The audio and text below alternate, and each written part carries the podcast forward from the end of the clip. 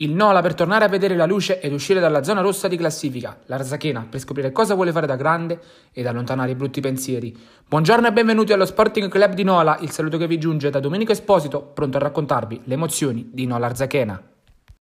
Calcio di punizione per i Brugnani sul pallone capitan Acampora e Francesco Alvino, barriera piazzata da quattro uomini dal portiere Ruzzetto Fischia direttore di gara, finta di Acampora, parte Alvino che la mette all'incrocio, il vantaggio del Nola, Francesco Alvino, Nola 1, Arzachena 0, dopo 21 minuti, il gioiello di Alvino, Nola in vantaggio di un gol e di un uomo.